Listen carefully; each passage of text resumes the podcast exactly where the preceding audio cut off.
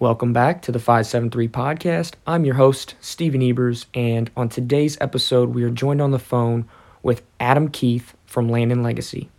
Land and Legacy is a consulting company founded by Adam and Matt Dye who bring a fresh perspective to natural resource, land, and wildlife management. Their reputation speaks for itself as they are 2020's QDMA Al Brothers Deer Managers of the Year. In today's episode, we focus on habitat management and talk about preparing to use a land consultant, time wasters, important non invasive and invasive species. Then we tie it all together with a scenario designed to turn a blank slate into a huntable location. Hopefully, you guys can take some of this information and apply it to your own hunting properties, and I hope you guys enjoy. Let's get into the podcast. All right, we're rolling. We've got Adam Keith on the line from Land and Legacy. Adam, thank you for coming on. I know you guys stay pretty busy this time of year, so thanks again for squeezing us in. Appreciate it. Yeah, thanks for having me on. You know, it's it's not just consulting that keeps keeps me busy, but it's the fact that there's two kids and and one of them being just just over two and the other one being just under six months old. So between that, that's a full time job, and then you have the consulting on top of that. It, uh, time is very limited in my world. Yeah, that'll keep you busy. Uh, for those that are unfamiliar with Land and Legacy, can you give us some background on who you are and, and what Land and Legacy is all about, what you guys do? Yeah, for sure. So, uh, so Matt Dye and I, my brother-in-law and business partner, we started Land and Legacy in 2017, and we consult with landowners across the country um, to address habitat issues farm management issues, overall, just trying to maximize the overall enjoyment, the habitat, and the animal and the overall diversity that occurs on that farm.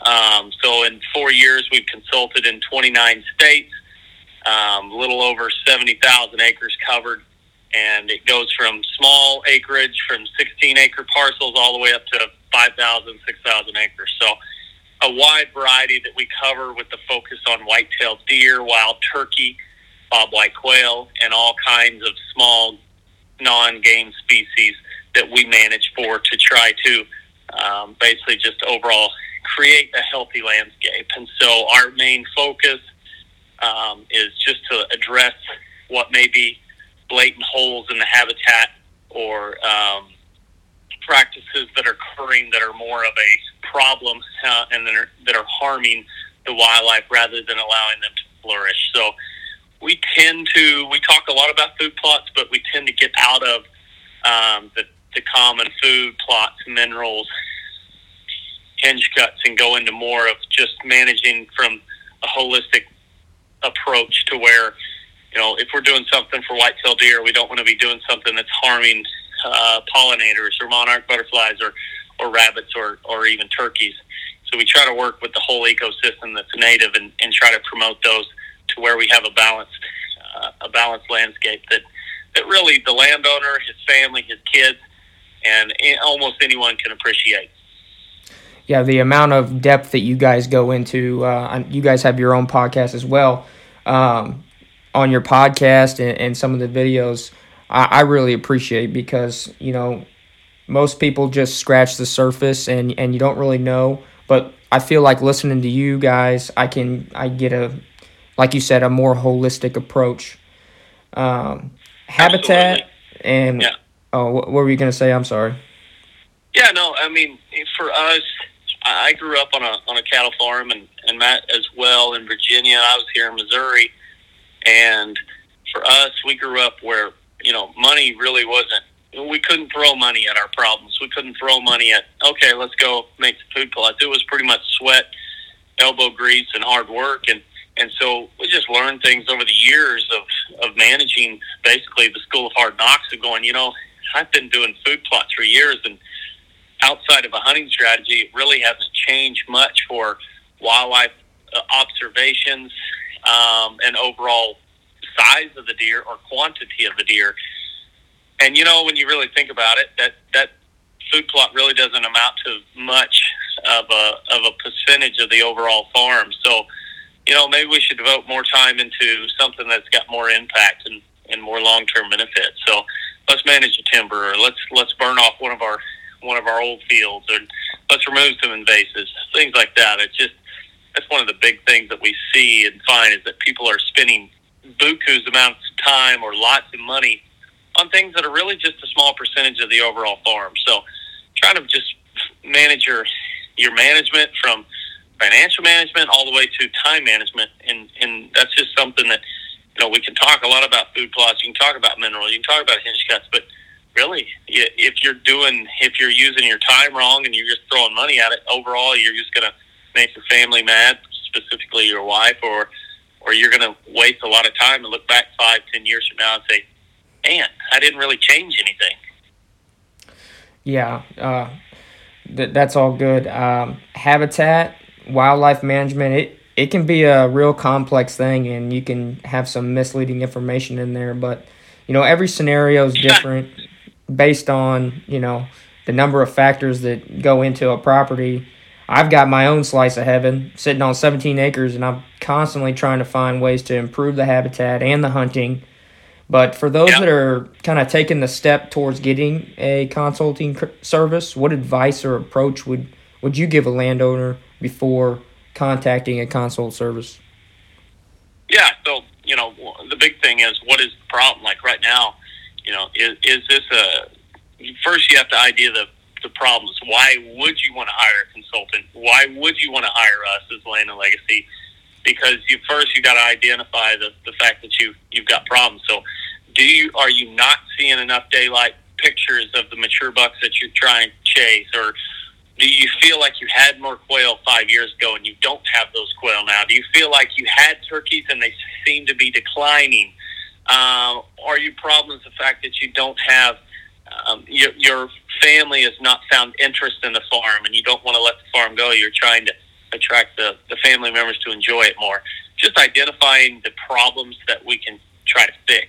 Um, sometimes it, it really gets into just looking to see uh, to be part, part quite honest with you, if you haven't even figured out the problems that you're facing yet, um, then when you do reach us, then it's hard for us to, to help you if you don't know what we're trying to fix. And then at the same time, though, if some of the problems are just little bitty, little bitty tweaks, then there may not be a reason for you to hire us. It may be easier to figure that out through one of our podcasts or one of our videos to go, oh, that makes perfect sense. I mean, we give a free service every single week to try to help more than just people we work with. So the first and foremost is try to identify the problems that are that you're facing and, and just try to see um, what we can help you achieve if you were to hire us.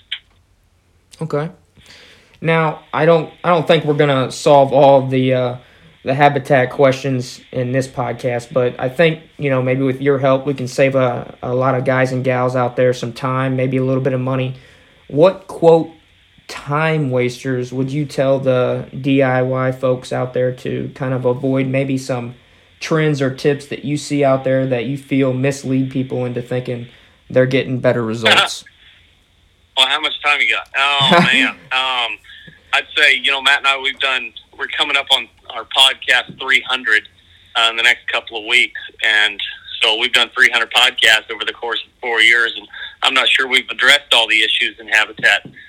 so it's a long it's a long road to hoe, but um, you know some of the biggest time wasters that we see is is uh, well one of the big ones because it's most popular is food plots. Now we I'll be upfront. We plant food plots we add food plots, we promote food plots, we talk about food plots with landowners. But the big thing is we have to understand that you're not going to change your overall landscape on 1% or 2% or even less than 5% of the overall property. You may increase observations, but you're most likely not going to change the size of the deer, the amount of deer, the the amount of turkeys. You may just readjust the way they utilize your neighborhood to where they spend a little bit more time in your food plot, but you're not changing anything. You're not adding, making bucks go from a group of three and a half year old bucks that average 130 to 150s. Uh, it's just not going to happen. And I mean, so you mentioned you had 17 acres. How many food plots do you have on this 17 acres? I've got one one acre food plot. So it doesn't add up to much of the percentage of the overall farm, and that's the case nine times out of ten. It's less than five percent for people, and I use the analogy of like, let's say you're a you're a baseball player and you're a pitcher and you throw a knuckleball once in a blue moon. When you go to practice and you're trying to do your bullpen, are you throwing a knuckleball the whole time? No, you're working on your location, your fastball, your curveball, your slider, your changeup, whatever the pitches that you use more consistently. You work on those. You don't focus your time on the thing you do once in a blue moon. So why do we go to our farms and spend most of our our budget, most of our time on something that's less than five percent of the overall farm. It doesn't make any sense, and so I, I, I see that all the time of guys who are focused on, you know, they're buying a they're buying a no-till drill, or they're buying a cripper, they're buying sprayers, they're buying discs, they're buying plows, they're buying two-row corn planters or four-row corn planters, and it's less than five percent of the property. When you could use that money, that time to go in and manage the forest and create diversity within your forest if you're in a in your if you're in a timbered part of the world, and mix in woodlands or savannas or glades or restore a, a young forest, a micro clear cut, and add diversity throughout that other percentage of the farm that makes up 90% of the farm and go, whoa, that was changes that the deer are impacted by, the birds, the turkeys, the quail, whatever it may be. Um, and you could take that right into saying, you know, coyotes are an issue. That's another big time. Uh, you see a lot of guys during as soon as deer season over, they roll right into trapping and they trap for a month and a half. But so much research has shown us that if you trap coyotes or you trap raccoons, it's not a question of years or usually months.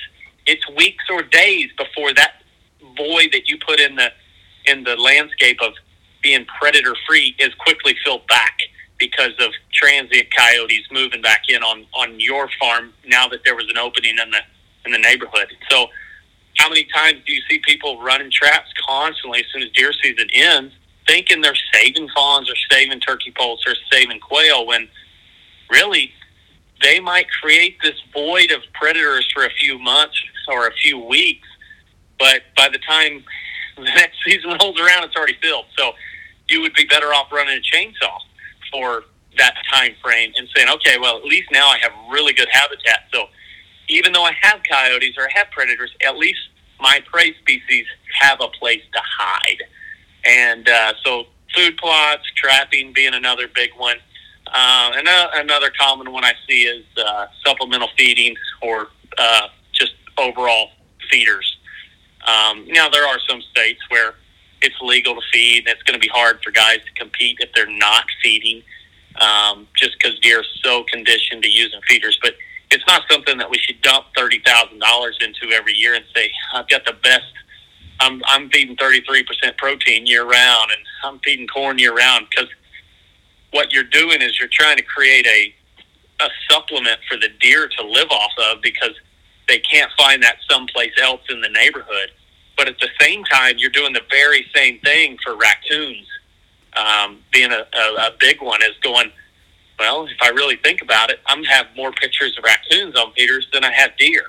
And so you're trying to remove raccoons, but at the same time, through nature's natural cycles, when limited resources are, are on the landscape, some of them die or have to move on. And you're basically preventing that because you're giving them a supplemental feed, just like you think you're giving your deer. So those are big ones that can either cost a a lot of time or b cost a lot of money, and really don't affect the deer a great amount, especially for most guys who don't have thousands of acres. Yeah, that all makes sense, and w- and when you put it like that, it, it it all connects as well. You know, like you said, you feed the raccoons, you're attracting them, so you're bringing more more predators on your property while simultaneously trying to get rid of them by trapping it, it all makes sense. I do have one question just off based off what you said. Um, do you, I mean, in a general sense, recommend that food plots are, are less than 5% of your property? Or does that just depend? Typically, I mean, I, I just, I ask this all the time. I, poll people on social media, not only on our own page, but in groups, and I say, how many total acres, how many acres of food plots? And, and then I just, I go based off of a lot of our, all of our consults and saying, okay, what's the total acres? That's one of the first questions we ask. Um, is just how many total acres, how many acres of food plots, and it's just all, on average, almost always, 98% of the time, it's less than 5%. Um, the people that have it greater than 5%, when you think about it, though, um, it, on average, University of Tennessee Extension did some great research and found that a typical one acre food plot costs about three to three hundred fifty dollars an acre every year to maintain and plant and and, and take care of. So, um, if you are if you're increasing acres of food plots, you're automatically increasing acres of expense, and so it's not like something that you're doing is going to be greatly improving the, the health of the deer while at the same time not also costing a ton of money to do that every er, on every acre. So, you know, if if it's three hundred bucks an acre to to plant a food plot and you add five acres, it can get pretty expensive. Oh, yeah. And at the same time, I don't agree. I, I believe that that cover is more important than food. And I think they both are important, but I've hunted some farms, and we currently hunt on a farm that's got acres and acres of alfalfa and cover cropped corn. It's, it's a cattle farm, so corn gets cut early in August or early September, and then immediately gets cover cropped. And so, I mean, we're on a farm that's a couple hundred acres, and or several hundred acres, and there's probably several hundred acres of either alfalfa, which is phenomenal, or cover crop, which is the same stuff we plant in our food plots, a mix of turnip, radishes, wheat, cereal, rye, things like that. And and it still is very difficult to get deer during daylight on that farm. And uh, my brother killed a nice buck on one uh, just a few weeks ago, one of the, the second to last night of season, and what his strategy was was to back way off the food and push he basically pushed right up next to the property line because, frankly, that's where the deer, the deer were bedded on the neighbor because that's where the cover was because the cows pretty much go on every acre of these of this farm that we hunt. So when you have that, that's just to me a telltale sign that regardless how great the food is, regardless of how many acres there are, they still have to have quality cover to survive. So it would be more important to me to have quality cover in conjunction with pretty good food rather than saying I want more and more acres of food plots. Okay, yeah, that's that's good stuff right there. And I know that you guys preach, you know, di- diversity. It seems to be the common denominator when you yeah. guys talk, and you also talk about bringing these properties back to their native landscape.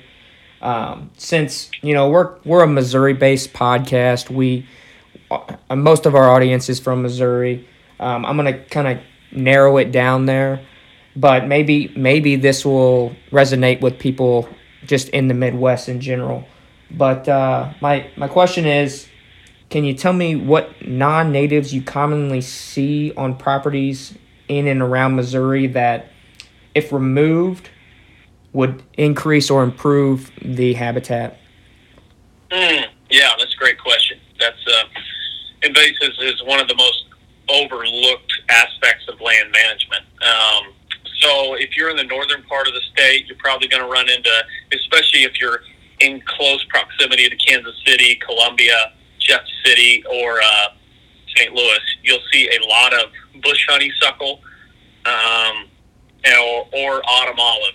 Uh, both are shrub growing plants that have little berries, both of them being red most of the time. Uh, they hold their leaves longer in the fall than a lot of our native species, and so um, they're kind of easy. Once you see them, it's really hard to not see them. Um, those being two, they're very, very uh, difficult um, from the standpoint of they make a lot of seeds when they get established. So there's a huge seed bank that they can fill up, but um, the, the the problem I'm seeing with those two is that they start filling up the understories of your woodlots to where um, over time, if you have an oak hickory forest, and that's the that's the top level of trees, but then the next mid layer of trees is autumn olive or bush honeysuckle. Once that top layer is either cut or killed um, or dies from natural causes, it's not going to be oaks and hickories that grow back up, and in 100 years we have an oak hickory forest. It's going to be a mix of invasives, and I don't know if we've gone through this cycle enough to know that uh, what it's going to be in 100 years. But I will tell you, it's not going to be oak hickory. It's going to be some sort of invasive, most likely, because that's what the understory is filling up in. So if you're in an area close to them, uh, close to those those cities, you definitely you definitely need to be on the lookout for that because that's something that's that's very common um, in the northern part of the state as well. Southern part of the state, honestly, um, if you're in the Ozarks, where I'm at, or a little bit east, um, you can have autumn olive and bush honeysuckle, um, but a big one that we're having in our open open fields would be Sericea lespedeza, and that kind of goes even all the way through the state. But here in the Ozarks, it seems like Sericea lespedeza is stronger than than uh, it is up north. Uh, and that's a that's a legume that's going to be three three foot tall at the max, kind of branching, kind of stemmy. Almost feels a little bit like it's got a woody stem, but it's just got a lot of lignin and uh, it makes a pile of seeds about the size of clover. It can lay in the seed bank for 80, 100 years before it ever dies. And so if it makes, and each plant can make hundreds of seeds. So um, if it gets established, it can quickly turn an old field into a, a monoculture Sericea lespedeza. And that's, that's our complaint with monocultures or invasives is they don't have natural um, predators or pests to kind of keep them in check. They, they, so they can just flourish and uh, they quickly create monocultures, which monocultures in any ecology class is going to tell you it's bad because you don't attract as many insects or uh, overall there's just not as many animals that can utilize it. So down south, you're going to look at Sericea lespedeza. Up Midwest and, and northern part, you probably autumn olive and bush honeysuckle. Um, and those are the, the big three uh, invasives that come to mind here in Missouri. Okay, now let me let me throw something else in there. What natives do you see that Missouri is lacking nowadays that would help improve the habitat if reintroduced to the prop to a property? Mm. Yeah, um, well, I'll, I'll give you one word that kind of has a negative connotation that that is now lacking in a lot of a lot of the state, in my opinion, and that is shrubs. But typically, they get lumped into one word. And although Leopold talked about it way back when when he wrote his book, um, that's that's uh, Sand County Almanac. That's kind of one of the greatest books ever written about wildlife management. But um, shrubs are lacking, and they get lumped in the word as brush. So cattle farmers, crop farmers, even people in suburbs probably say we need to go mow down that brush, and and that brush is typically either um, shrubs or young forest, and both young forest and shrubs being vital for uh, ecosystem health and, and diversity.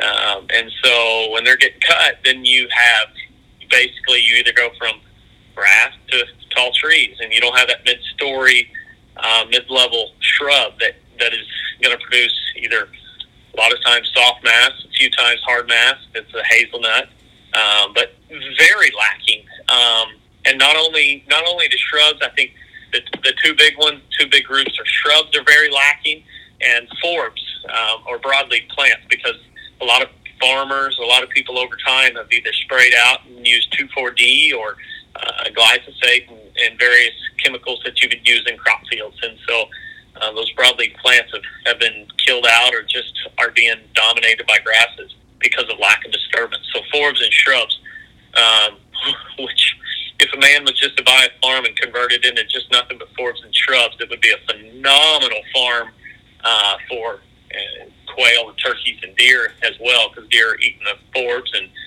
woody browse is, is great on the shrubs. So those two, um, if you want to get into details on species for shrubs, American plum, um, smooth or winged sumac, um, or various types of dogwood, whether it be uh, rough leaf or gray dogweed, uh, or dogwood, sorry, and then also um, in the in the woodlots, you could say uh, you could even class flowering dogwood as one of them. Uh, that would be great.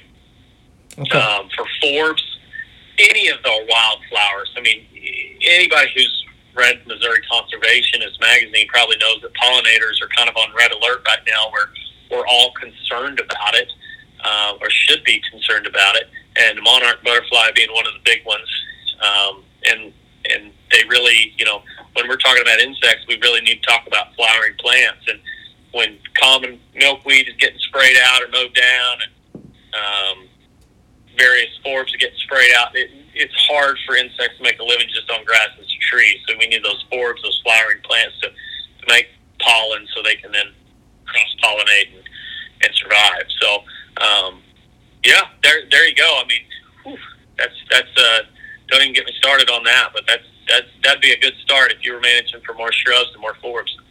Well, that's all. That's that was some some really good information, and um, I'm I'm if you're a habitat manager or, or, or somebody listening to this podcast that wants to improve their habitat, I definitely recommend listening to Land and Legacy's vegetation series.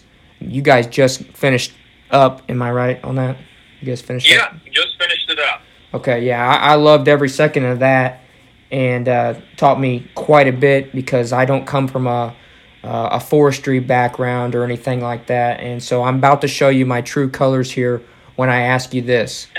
Um, yeah, let's hear it. Are you able to plant these shrubs and forbs, or are you mostly getting these forbs and shrubs from a controlled burn?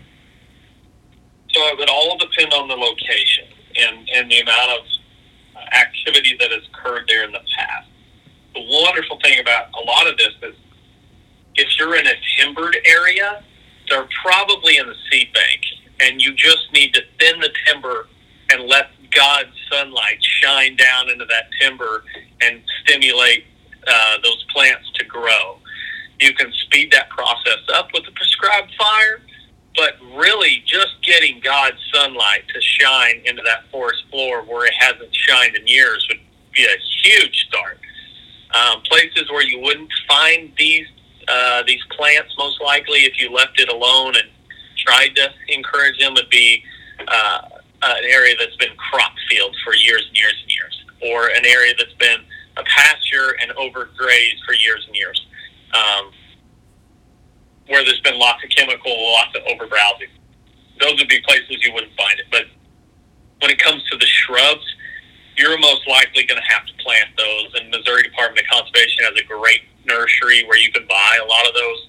A little late to the game now, uh, with most of them being sold, but every year you can go and buy them for 50 cents or less than 50 cents a bare root seedling and, and just be off to the races um, to where you can have shrubs on your plate. I think it's vitally important to have those. And CRP gets a great, eh, you know, a lot of people rave on CRP and how it's great bedding, but really you need woody structure in those grass areas, those mixed prairies to have great bedding. So if you just got acres and acres and acres of grasses and forbs, you don't have great bedding. You've got okay bedding, and if if bedding is very poor in the neighborhood, yeah, they sh- of course they probably bed in that grass field. But if you have a mix of uh, shrubs and scattered around like polka dots, you're going to have way better bedding, infinitely better bedding than you would if it's just straight grass. Okay. Now I'm gonna paint you a picture because I think I think this transitions well into the scenario that I wanted to present to you.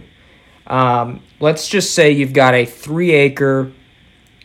Uh, let, you know, really try to be picturing this in your head here because this this might get a little confusing. Hopefully not.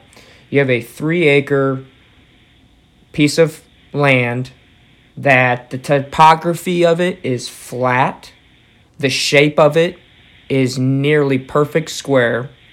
You've got a lot of woods to your north. You've got a lot of woods to your south to your west, you have rotating ag crop, whether it be soybeans or or corn. And then to your east, about 100 and 150 yards away, you have uh, daily human pressure, whether that be cars going in and out from, you know, leaving for work, kids playing in the yard, whatever the case may be. Um, this is a clean slate. The uh, the landscape is just mowed grass. Um, there, pretty monoculture.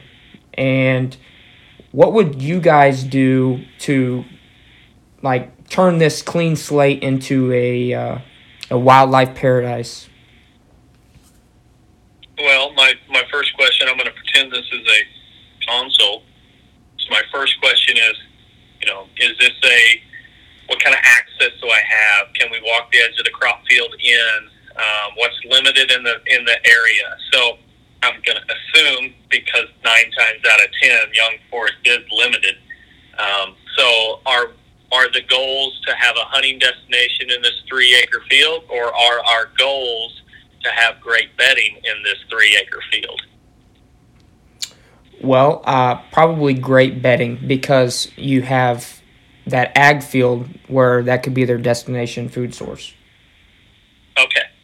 So if, if this is my situation and I know the deer are going to be somewhere bedded in the woods or in this field, um, this is where I'm going to really get creative and I'm going to I'm going to ask you even more questions. But my if, if, do we have control to manage inside the timber as well that surrounds this three acre field?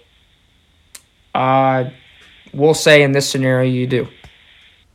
Okay, so that that helps. All right, so the question we'll, we'll just go into it here. Um, as anybody who's hunted crop fields knows, it, it's very hard to define where deer going in and out of a crop field. It could be on this end uh, one night, and it could be 100 yards up the next night, um, and, or somewhere in between the following night. So it gets a little bit difficult as an archery hunter to to uh, define where they're coming out. So if I've got this three acre field, I see it's a perfect combination to bring in deer closer to a food source um, to where there's a better chance of seeing daylight activity. And I say that because how many times talking to buddies, talking to fellow hunters, or reading social media forums, do you see people have po- pictures of a really big buck? It's 2 a.m. in the morning, and they're going, How do I get this deer on camera? Like, did I, did I bump him? Did I make him nocturnal? Typically, what's occurring, in my opinion, is the deer are just not bedded close to that camera.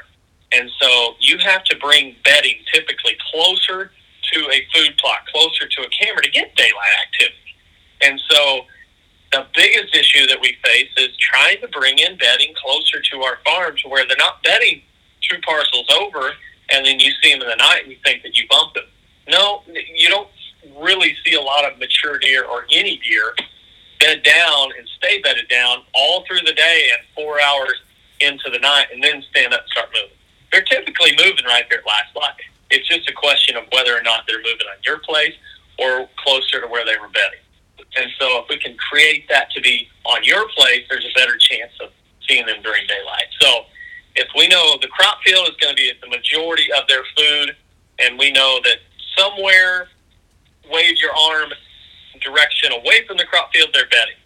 We have to then define how to bet, how to make them bed on on your place. And so, if I've got that three acre field, what I would probably do is take a half acre, maybe three quarters of an acre, make that a food plot, and I put that in the place that I can access the best, whether that be on the north side of it, the east side, the west, the south, whatever it may be. I'm going to put that in the place that I can access the best, and by access I mean go right to the edge of it, poke my nose up in a tree, there into the food plot, and then walk out.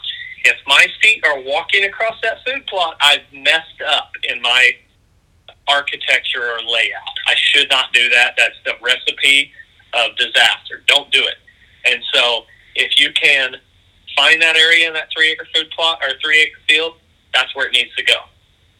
And I use the analogy a lot of Wilson from Home Improvement. Uh, way back in the 90s, uh, Wilson was a neighbor to the Taylors on, on that show, and we never got to see him nose down, basically. Uh, he was always just peeking over the fence, but he was never exposed. So we should hunt our properties like that, where we work the fringes, we poke, poke our nose over the fence, we peek in, we see what's going on, but we're not fully exposed. And so that's the biggest error that we that we can make, uh, because once again we're trying to increase daylight activity. It's hard to hunt deer that are nocturnal, and the two ways to fix that is to make them bed closer, and then also don't disturb them and don't abuse them and don't give them pressure to feel like they have to wait till after dark to move. So I've taken a half acre or three quarters of an acre of this three acre field. I've turned it into a food plot, and I'm not doing what's in the. I'm not doing beans or I'm not doing corn that's already out in the field. I'm doing greens or I'm doing clover. I'm doing something like that that's a little bit different because deer, just like us, they want a diversity in their diet. So they're not going to eat the same thing over and over and over. So I'm going to give them something different. Okay. Now I'm going to take that three acre field and I'm just going to assume it's not crops. I'm going to assume it's old field. It used to be pasture. I'm going to look to see what what is the base. And so, I mean, I'll base an assumption and say probably cool season grass like tall fescue or smooth brome, um, given the region in central Missouri. And so I'm going to go into the spring or fall and I'm going to spray it with glyphosate and I'm going to kill out that base and I'm going to promote forbs, early successional plant communities like ragweed or um, then I'm going to try to get uh, goldenrod, different things growing, probably a mix of grass. And then hopefully there's some shrubs dotted through it. And if there's honey locusts, I'm going to cut those locusts down and I'm going to get some bare root seedling American plum and I'm going to plant those in the treetop of that honey locust so it serves as a utilization case that's biodegradable so I don't have to worry about a plastic tube five years from now. I'm going to do that, polka dotted out through there. I'm going to probably have four or five of them in that in the remainder of that three acres. And then I'll go to the edge and I'll edge feather it to try to give it even better diversity, even more cover, um, and, and try to create um, more habitat for not only wood, woody browse for the deer during the during the year, but specifically the stressful period of time, which is late winter, early spring. So there's woody browse available in those tops that I've cut from edge feathering, um, but there's also good cover, and so there's going to be some deer that probably bed by that at some point during the fall, and hopefully it is during hunting season when I'm hunting that food plot because if it's only 100, 150 yards from that food plot, and they stand up at four o'clock in the afternoon. It gets dark at five thirty. They got an hour and a half to go 150, 200 yards. I'd say there's a pretty good chance we're going to see them, and that is just another way to to increase the diversity, uh, add something that your neighbors don't, and bring deer closer to the to the uh, to your food plot and closer to your farm during daylight. Now that all sounds great, but I want more defined bedding. So that's why I ask about managing the timber. And I would say, okay, let's go in 100 yards off this three acre field. And I'm going to go 100 yards to the north and 100 yards to the southeast. And I'm going to go in and cut a half acre out. And I'm just going to cut 90% of the trees that are growing in that half acre. I'm cutting them all.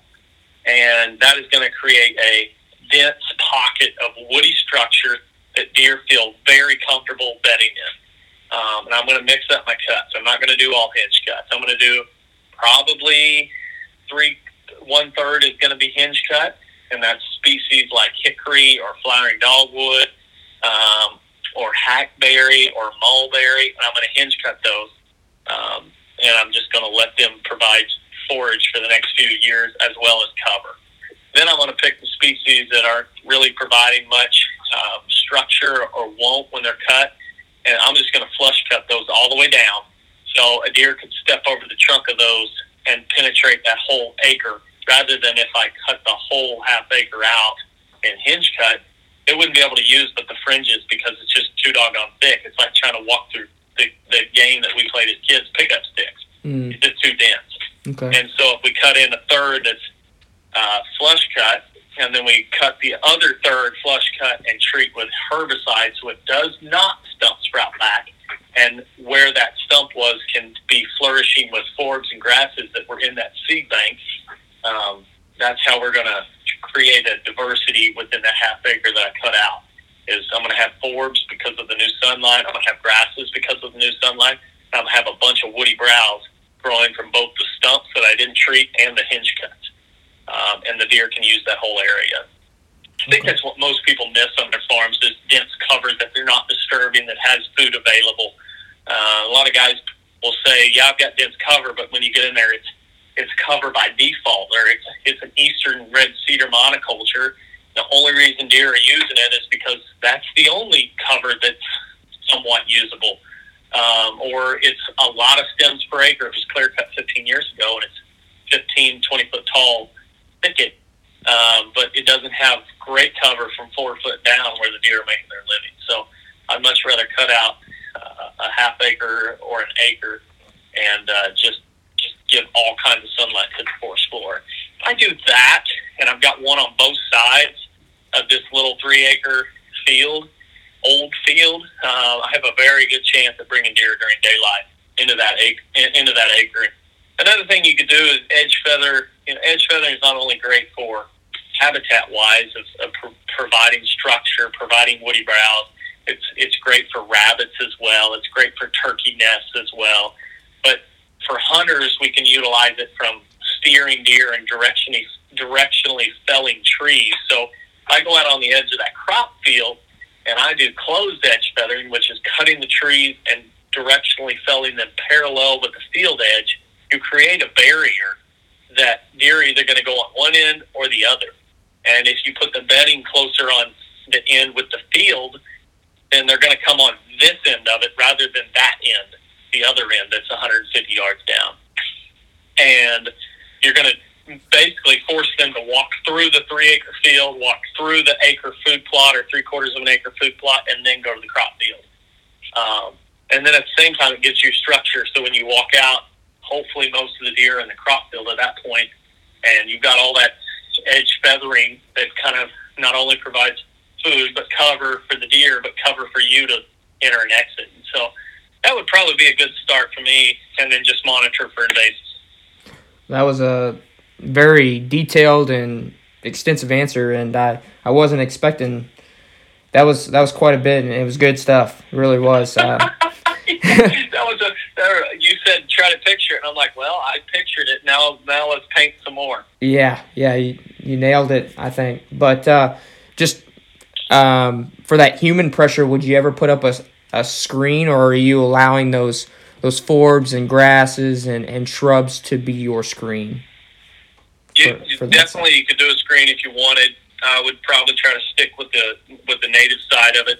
Um, honestly, I would probably wait to see kind of how the deer are reacting to the new laid out habitat. Um, the edge feathering is going to be a pretty good screen, um, and then just see what grows up in that three acre field. Because if it's a if it's a lot of goldenrod and Indian grass comes up or little blue stem comes up, it's going to be pretty good already uh, unless we really want to get overanalyzed and say, no, I want seven foot tall or six foot tall, can't hardly see through it screen, then we would say, okay, let's go with something else. And Cave-in-Rock switchgrass uh, would be great if you're down south. Alamo switchgrass or Kanlow switchgrass would be another good one. Um, those three would be probably pretty good options for a native screen that uh, that can stand up to, to the elements pretty well. Okay. Well, um, you know, we'll probably get it wrapping up here pretty quick, just because I know that you've got consulting. This is a this is a crazy time of year for you, but I want to do some rapid fire questions before we let you off the hook. Okay. Let's hear it. All right, so this might this is probably gonna be the easiest question I've asked you the whole time. Uh, what is the best tool for habitat management? Ooh, oh man, that's hard for me to answer with one specific. It's probably if I'm in a more open landscape, I would say a drip torch. If I'm in a more timbered landscape, I would say a chainsaw. Okay, well, yeah, I wasn't expecting that. Uh, both affordable, both uh, can do. I feel like if you give me those two, I could work circles around people with big boy toys. Uh, I, I, those two are pretty deadly when it comes to overall landscape management. Okay, okay. Now, uh, you pretty much answered this throughout the whole podcast. Uh, which do you prioritize first, food or cover? No, yeah, cover for sure, cover. And uh, probably because you can get you know, food out of cover as well, right? I'm sorry. Most likely because you could get uh, food from some of the cover as well, correct? Exactly. Yes, that's that's exactly it. I, I wanted to explain that a little bit because you know if you cut in young forest or we call them bedding thickets, and that's what those those two cuts on that three acre field that I just went on that big long rampage about. That that is basically that's food. Um, those those young sprouts, that's all food. And so, long before crops and long before food plots, deer were making their living off of native plants. And that came in many different ways. That came from forbs, um, shrubs, saplings, things like that. And so, um, if I'm cutting in these micro clear cuts or bedding thickets, that's food. Um, and then if I'm removing the invasives or the aggressive non-native species like tall fescue, I wouldn't call it an invasive, but it's definitely non-native. And a lot of our old fields are littered with it. Um, if I if I remove that, then there's even more food, and so you can get a lot of food without having to plant without having to plant species uh, that are common in the food plot realm. Okay. And what part of the year is the best time to practice habitat management? Whenever you have time um, would be my my answer. There's always something to do. Whether you, you know, if the winter your kids play winter sports and you can't really get out there in the winter, there's also great things to do in the middle of the summer. Um, there's great things you can do right during hunting season, like spraying old fields um, and and prescribe fire and and removing invasives and timber management. There's no matter the time of the year, there's always something to do. My favorite time is the winter um, because temperatures are cooler. I can knock out a lot of stuff. I can run a chainsaw for a long time and not overheat. Okay. Um, short term habitat management versus long term habitat management, which would you rather base your foundation off of? Long term, 100%. 100%. Because a lot of long term management techniques also offer short term results um, like timber management. If you go out and you're like, okay, this is, you know, I'm managing this 30 acre woodlot, I'm doing long term timber management, or I'm doing forest stand improvement or timber stand improvement. The difference being one is managing for an, a future timber harvest, and the other is just managing for a diverse forest. Um, if you're doing that sort of thing, it takes work and it takes some time. But when you're cutting trees, it's immediate results for the deer. It's immediate food on the ground. It's immediate cover on the ground, and it's not just immediately, but it's the same. It, you've got food the next summer. The next summer, you've got cover the next summer, and cover the next summer. And so, anytime you're managing timber and cutting trees, you just are you, you're you're not only doing long term benefit, but short term benefits as well. So, I would definitely choose long term the timber stand improvement, old field management, edge feathering, invasive species removal versus short term, which is, I would probably say, food plots, uh, minerals, and uh, feeders, trapping.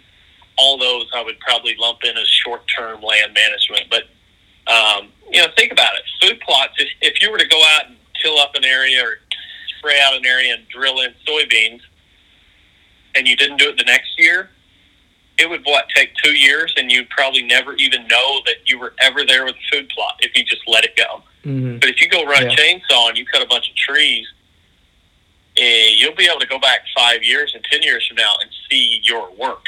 And so that's the that's a huge win um, for for guys who are thinking long term. Okay, and just for fun, deer hunting or turkey hunting? Oof.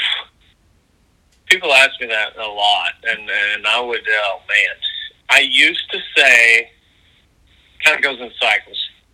Um, I used to say turkeys because I grew up where tor- turkeys were phenomenal in the Ozark Mountains, and the deer hunting was terrible.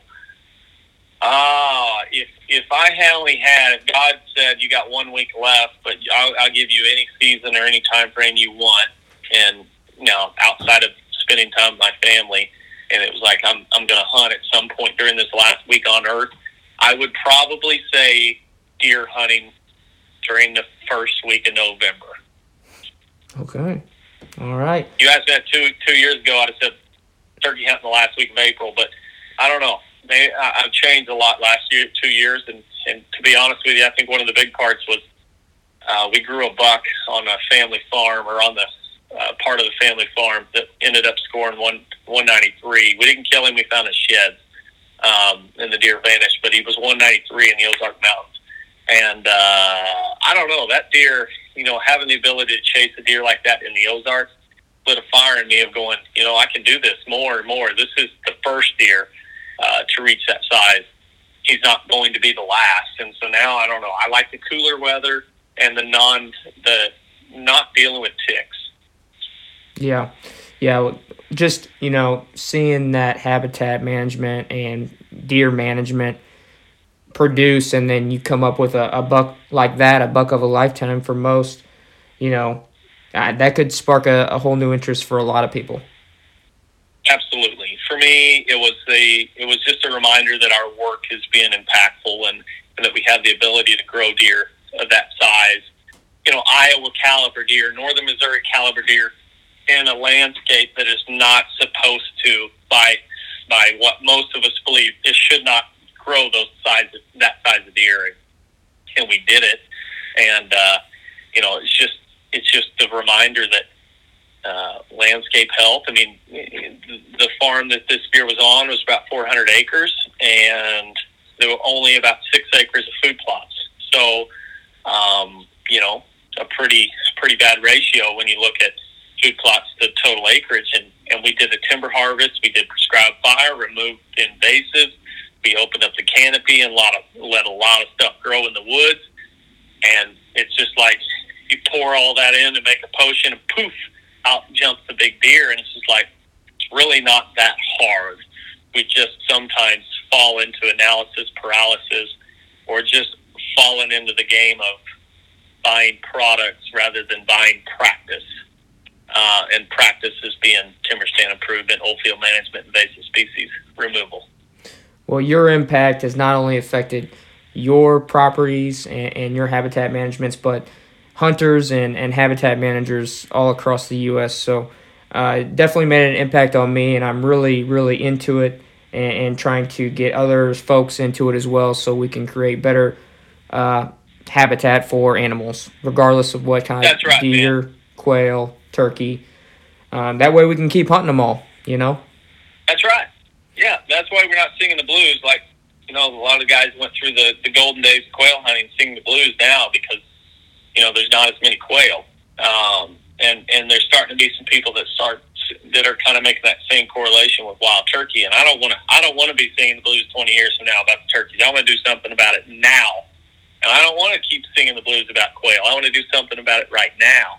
And, you know, we can all do it. We just have to work together. And it kind of gets doom and gloom in this day and age when you look at land and, and overall ecosystems. It is doom and gloom. A lot of species are, are struggling, but we're here to bring good news, and, and, and it's not hard to realize that, wow, it really doesn't take a lot of work.